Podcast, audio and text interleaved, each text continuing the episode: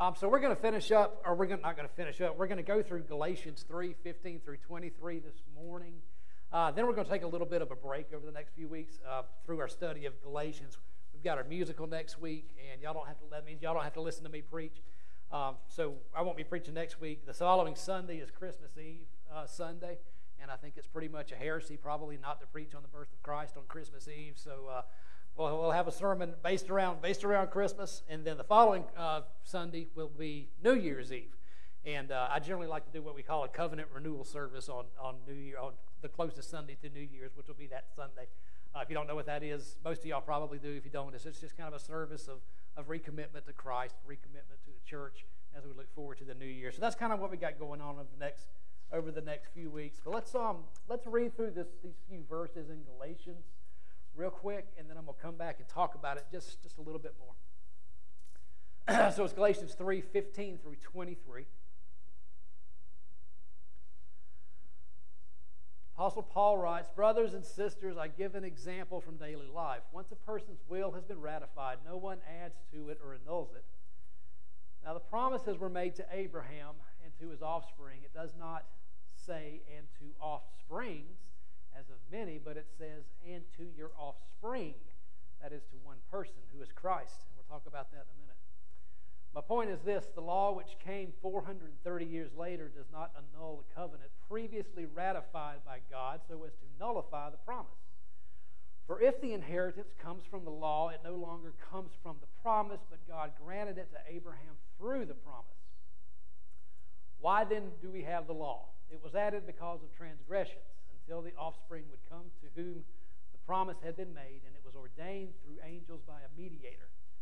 Now, a mediator involves more than one party, but God is one. Is the law then opposed to the promises of God? Certainly not, for if the law had been given that could make alive, then righteousness would indeed come through the law. But the Scripture has imprisoned all things under the power of sin, so that what was promised in the faith of Jesus Christ might be given to those who believe. And now, before faith came, we were in prison and regarded under the law until faith would be revealed. That's the word of God for the people of God. And I know that probably doesn't make a whole heck of a lot of sense to most of us, so I'm going to try my best to break it down for you guys. Um, but let's talk about last week, first of all, because what we're talking about this week flows from what we talked about last week. Uh, so we're coming out of a section, uh, coming out of a section from Galatians that we talked about last week where, taught, where Paul tells the church that this thing that we're calling the law, right? All the commandments, all the do's and all the don'ts. Paul is telling, telling the church that the law has really placed us all under a curse. Y'all remember me talking about that last week? Because to not follow the law, to not follow any law, just one, just to mess up one time in our life, will immediately disqualify us from salvation. It immediately disqualifies us from being able to be in, in a right relationship with God. Just one time, just one little mess up. So that's what Paul was talking about last week. We're all under a curse because of the law, because of the commandments that have been given to us. Like I said last week, we are toast. We're done. We're hopeless. We cannot accomplish what is an absolutely unobtainable, impossible task of thinking that we could ever, ever, ever, ever remotely come close to keeping the law. In fact, we are actually hardwired to rebel against the law of God. Do y'all believe that? We're hardwired to do that. We can't help it. It's in our nature. We are hardwired to rebel against the Word of God. It's in our fallen nature to rebel against God. Who in here has ever told a lie? I only saw one hand go, oh, all right, all right. I like it. I didn't expect any hands to go up. Let's see how honest y'all are now. Who in here has ever withheld given money or other resources to a person in need when you knew very well that you had those resources available to you? Who in golly, y'all are good. Y'all learned something. this wasn't supposed to be funny. Who in here? Who in here has ever carried resentful feelings or disdain toward another person or another group of people? All of us, folks. All of us. All those questions I've just asked you. All of us have done these things, and probably all of us have probably more than likely done much worse than these. So you're in that group, whether you like it or not. You are hopeless. I am hopeless. We are all under the curse of the law. And by the law, we are absolutely 100% condemned. Were it not for the love of God through Jesus Christ. Like we said last week, God was perfectly aware that we couldn't do this, church. He was perfectly aware that we could not come anywhere close to fulfilling, to carrying out full obedience to the law and the commandments. He knew how very self centered we were, He knew that we were rebellious. And what did He do? Instead of judgment, instead of wrath, instead of anger, He had compassion on us. Compassion, because compassion and love is what makes God God. It's at the heart of who He is. I love the story of the prodigal son, and I, I love the I love, you know, coming, coming close to that last scene where the son has gone out and he spent all of his money and he's, he's wallering around with the pigs and uh, eating behind the pigs. And he says, You know, I'm going home to my dad. And I'm just going to beg him to help me out. so there's this scene in The Prodigal Son where the guy, where the son is coming down the road and the father sees him, right? Y'all remember this story. And the father, you know, we're, we're kind of, if we were, we've heard this story so many times, we know what happens. But let's pretend for a second this is the first time we've ever heard that story. Or pretend we're in that group of people who are listening to Jesus tell that story the first time. You just know, you just know if you're hearing the story the first time, that man, that father sees that kid coming down the road. That kid's about to get what's coming to him, right? That father's that father's about about about to lay down the law on him, right? That's kind of what we're expecting. But that's not what the Bible says. It says that father saw that kid coming down the road and he had compassion. That's the word that's in your scripture. That's the word that's in your Bible. That he was filled, filled with compassion. That's the representation of God. No matter how much we mess up, God has compassion. So that's our hope. Jesus became the curse on the cross for us. And we stressed that word became last week. He didn't just die for us, He literally became. Now, think about this, man. He literally became a sinner. That's what Scripture tells us. He literally became every sin that had ever been committed by every human being who has ever existed, ever existed during his time, and ever will exist throughout eternity. He became a thief. Jesus, God in human form, on that cross, became sin. He became a thief. He became a liar. He became a murderer. He became an adulterer. All of those things. that's the fullness of the gospel and the fullness of the work of Jesus on that cross. The curse was lifted from us because Christ took it on himself, and we can rest today in the full knowledge, full knowledge of our salvation, and we can rest today in the full knowledge of our rightness in the eyes of God through faith in what Christ has done for us and only what Christ has done for us. That is the unbelievable, absolutely scandalous beauty of the gospel. So, from those words last week that we talked about, Paul jumps into our section today. And he answers, a, he answers a question probably that a lot of you have had as we've gone through Galatians. Uh, why? Why do we even have the law then? If everything that Paul is writing here in Galatians, if everything that I've told you guys, preached to you guys these last few weeks is right, why did God even give the law? Why did God even give these commandments in the first place? If Jesus ultimately was going to come to set us free from them, right? Well, Paul says in our scriptures today that you have to get a broader picture. You have to get a full understanding of this. And in order to do so, you've got to go all the way back pretty much to the beginning.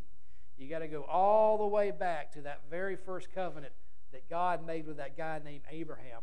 Which, by the way, it's important to note that this covenant that God made with Abraham occurred 430 years prior to him ever giving a commandment prior to him, according to our scriptures today, according to Paul, 400 430 years between Abraham's covenant with God and the, what we call the Mosaic Law, the covenants and all the rule, the uh, commandments and all the rules that were ultimately laid down. You got a 430 year span of time, and there, there is no law. There is no law. There is no commandment. So what do we do? What was God doing?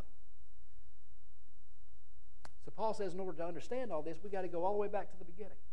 got to go all the way back to that covenant that God initially made with Abraham, which was a whole lot different than the covenant that he made through the Mosaic law, through the commandments and all that stuff. A whole lot different. It was not a what we call a transactional covenant. In other words, transaction means if you do this, I will do this. If you don't do this, I will do this, or this will happen. That's what we see in the covenant through the Mosaic law. As a matter of fact, there are not any do's and don'ts with God's covenant with Abraham at all. God's covenant was, with him was basically saying over and over, I will, I will, I will, I will. Abraham received an absolutely unconditional promise from God that required nothing from him with the exception of faith in God.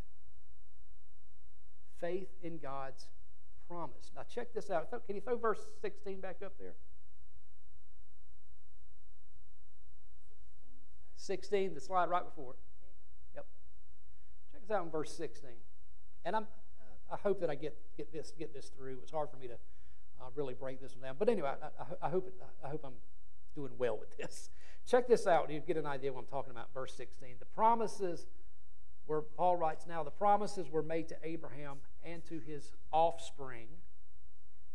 It does not say into offsprings, as of many, but it says into your offspring. That is to one person who is Christ. Paul is going here all the way back to the book of Genesis. And he quotes from the book of Genesis this scripture referring to the covenant that God had made with Abraham. He says that this reference all the way back in Genesis to Abraham's offspring in the covenant with God does not refer to Abraham's many, many descendants, which he ultimately will have, but it refers to Christ himself. Singular versus plural.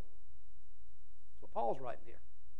Jesus is the offspring. That word offspring, by the way, literally means seed. Jesus is the seed of Abraham by whom the entire world will ultimately be blessed. And as we know, Abraham was faithful.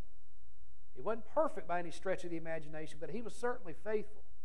His righteousness before God was not based on his performance. Y'all remember some of the stuff Abraham did? Not so great. His righteousness before God was not based on his performance. His righteousness before God was based on his faith. The book of Hebrews actually says the exact same thing. So Paul is basically arguing this. He's saying, go all the way back to the beginning. Go all the way back to the beginning covenant with Abraham. Faith. Faith alone in the promise of Christ has always been how God has worked righteousness. So, if that's the case, if that is the case, if it's always been about faith, we go back to the original question why do we have the law in the first place? Why did God come down 430 years later and give us all of these commandments and all these do's and all these don'ts? If salvation has always been about faith alone, why would God bother giving Moses the law and the commandments? Here's what Paul ultimately says in the conclusion. I'm not going to read through this. Y'all can go back and read, read through it again if you want to. But this is what Paul essentially and ultimately says in the concluding verses of what we read today. Church, the purpose of the law is to show us exactly how far we are from God. The purpose of the law is to show us how badly we fall short of God's perfection and of God's holiness. The law is literally there to accuse us, it's there to indict us, and it is there to convict us. The law proves to us that we are sinners because a lot of us, let's be honest, don't really think that we are sometimes. But we have this thing called the law. We have these things called the commandments, 613 of them. And if we're honest with ourselves, that, they should prove to us. they should convict us. They should accuse us, and they do indict us. The law is meant to drive us into total desperation and total dependence on God. It's meant to drive us into a relationship with Him because that's what God has wanted always from the very beginning relationship. relationship. Let me, let me kind of put it to you like this. And this is, this is not a, this is a quote from, from another pastor uh, whose book that I recently read on this, on this same subject. Most of it is, anyway. but let me break it down to you this, this, uh, this idea of the law, the purpose of the law being there to convict us. And, we, and I did it a second ago when we first started the sermon. But anyway, this guy writes, he said, you know, he told us, you know, the Protestant reformers, the people who, who, first, who first broke from Catholicism and, started this whole Protestant movement a little over 500 years ago, the Protestant reformers called these words the law and the gospel, they called them God's two words. Okay? The first word, law, kills, so that the second word, gospel, can make alive. The first word, which is law, kills us so that that second word, gospel, can make us alive. Now, what does that look like to us in real life? Well, the law of God, and I used some pretty easy ones there in the beginning. You know, um, whoever, has told a lie, whoever, whoever has passed up a person in poverty. Those are pretty. Those are pretty simple. Here's some. Here's, here's some that are a little bit more honest, a little bit more harsh. so when the law of God tells us not to misuse the name of the Lord, it tells us not to take the Lord's name in vain. That same law also says that we misuse his name every time we come here on Sunday morning and praise him in the sanctuary, but we ignore poverty and injustice outside the doors in our communities. The law says to remember the Sabbath and to keep it holy. How's your church attendance been over the last year, two years, three years? Law says to honor your father and your mother. Do not kill, do not steal, do not lie, do not covet. Do not gossip or talk about another person behind their back. How is that working out for you guys? Welcome the immigrant in your land and love them as you love yourself. Love your enemies, turn the other cheek, forgive upwards of 70 times, seven times. Oh, and by the way, do all of that with absolute pure motives and pure intentions. And let's not forget about my favorite commandment of Jesus be perfect as your heavenly Father is perfect. Church, when I go through this list, when I, when I, and that's just the tip of the iceberg, y'all know that. But when I go through that list, do you feel like that I have just given you a list of accomplishable tasks? Or do you hear just how much it exposes just how far you, just how far I fall short. If it's the latter, and I really hope it is, that's good. That's awesome. The law is doing what it's supposed to be doing. It's convicting you. It's indicting you. It's telling you how far we how far we fall short. And that's awesome. You're getting it. We're getting it. Here is the good news, church. The law can only condemn those who are trying to rely on their performance of it in order to be in a right relationship with God. The law can only condemn those who are trying to rely on their performance of it when it comes to their relationship with God. If you know that you are a sinner and you know that you have no hope but the blood and the work of Jesus Christ, then you are righteous today. Amen In the name of the Father, Son, and Holy Spirit. Kevin, come on up, man.